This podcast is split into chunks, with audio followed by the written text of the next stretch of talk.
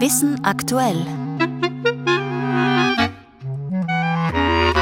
Körperlich aktiv zu sein schützt vor schweren Covid-Verläufen. Was sich schon während der Pandemie abgezeichnet hat, wurde nun durch eine umfassende Studie untermauert. Und mitmachen ist gefragt, und zwar bei der Suche nach Amphibien in Österreich. Wir berichten über das Projekt Frosch im Wassertropfen. Am Mikrofon Elke Ziegler.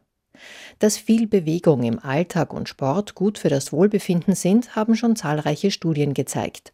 Doch auch das Infektionsrisiko kann dadurch gesenkt werden und die Erkrankungsschwere. Jedenfalls deutet darauf eine aktuelle Untersuchung aus den USA hin. Die Forscherinnen und Forscher haben Daten von älteren Personen ausgewertet, die sich schon vor der Corona-Pandemie viel bewegt haben. Das Resultat? Sehr aktive Menschen sind tendenziell weniger schwer erkrankt. Mehr von Barbara Reichmann. Gymnastik, zu Fuß gehen, laufen oder Stiegen steigen. Je mehr Zeit ältere Personen mit diesen Aktivitäten verbracht haben, desto eher verringerte sich ihr Erkrankungsrisiko. Konkret zeigte sich, dass sich aktive Menschen um 10 Prozent seltener mit Covid infizierten und um knapp 30 Prozent seltener im Spital behandelt werden mussten als weniger aktive Personen. Die sportliche Aktivität scheint die Immunabwehr zu stärken und die Anfälligkeit für Infektionen zu senken, so die Schlussfolgerung der Forscher. Dieser Effekt war bei Frauen sogar noch stärker als bei Männern. Das Durchschnittsalter der Befragten betrug 76 Jahre. Für die Studie, die auf der Plattform JAMA Network Open veröffentlicht wurde, hat man Daten aus mehreren laufenden Arbeiten verwendet. Dafür mussten die Beteiligten selbst angeben, wie viel sie sich bewegen. Ein möglicher Kritikpunkt der Studie, der bei künftigen Untersuchungen noch besser kontrolliert werden soll.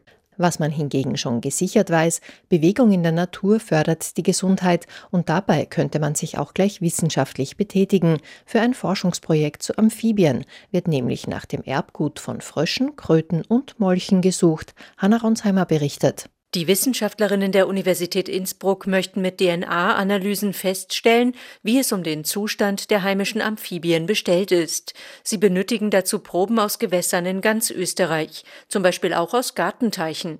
Und die Mithilfe der Bevölkerung. Jeder und jede kann sich ab sofort beim Projekt bewerben, erzählt Projektleiterin Corinna Wallinger von der Universität Innsbruck. Die Teilnehmerinnen können sich bewerben mit dem Gewässer ihrer Wahl. Es werden dann äh, 1120 davon ausgewählt in Gesamtösterreich und das Kit dann, wenn das Gewässer ausgewählt wird, wird Ihnen zugesandt. Sie können selbst die DNA-Probe nehmen, schicken dann diese DNA-Probe an unsere Tour, die wird in den Laboren analysiert und die Teilnehmerinnen erhalten eine detaillierte Information über die Amphibien, die in dem Gewässer ihrer Wahl drinnen sind. Die DNA-Proben werden analysiert und daraus erfahren die Forscher, wie der Zustand der Amphibienarten in Österreich ist, auch in den kleinen Gewässern. Und auch der kleinste Garten Gartenteich künstlich angelegt, ist für uns interessant. Gleich vorweg, wichtig für uns wäre, dass dort keine Fische drin sind. Viele Menschen meinen, in jedem Teich gehört ein Fisch.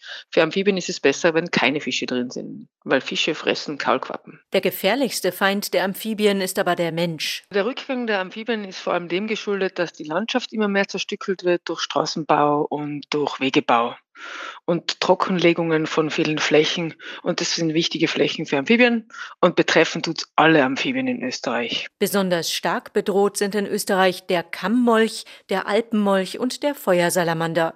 In vielen Gewässern tummelt sich auch ein Pilz mit der Abkürzung BD. Er schwächt die Amphibien stark. Die DNA-Analysen zeigen, ob zum Beispiel der Gartenteich betroffen ist. In dem Fall könnte man den Teich trockenlegen würde ihn wirklich also trockenlegen und wirklich ausbürscheln, wenn es eine Treichfolie oder sowas drin ist, oder wirklich ausspritzen, die Steine wirklich alle reinigen und dann würde ich ihn schon mal 14 Tage trocken lassen und dann wieder befüllen. Corinna Wallinger gibt auch Tipps für den amphibienfreundlichen Garten. Dass man eben schaut, dass die Deiche gut zugänglich sind für die Amphibien, dass dort keine Fische drin sind, dass dort keine Chemikalien eingesetzt werden für das Wasser, dass dort äh, heimische Pflanzen in der Umgebung sind, dass sie auch Rückzugsbereiche haben im Garten, irgendwelche Totholzhecken oder Ecken, wo nicht so genau nachgekerchert und gekehrt und gemäht wird. Bis Ende März kann man sich noch bewerben. Danach werden die Wasserprobenkits versendet. Die Ergebnisse werden in einer öffentlichen Datenbank für weitere Forschungen zugänglich gemacht. Und weitere Informationen findet man online. Am besten sucht man nach den Schlagwörtern Frosch im Wassertropfen.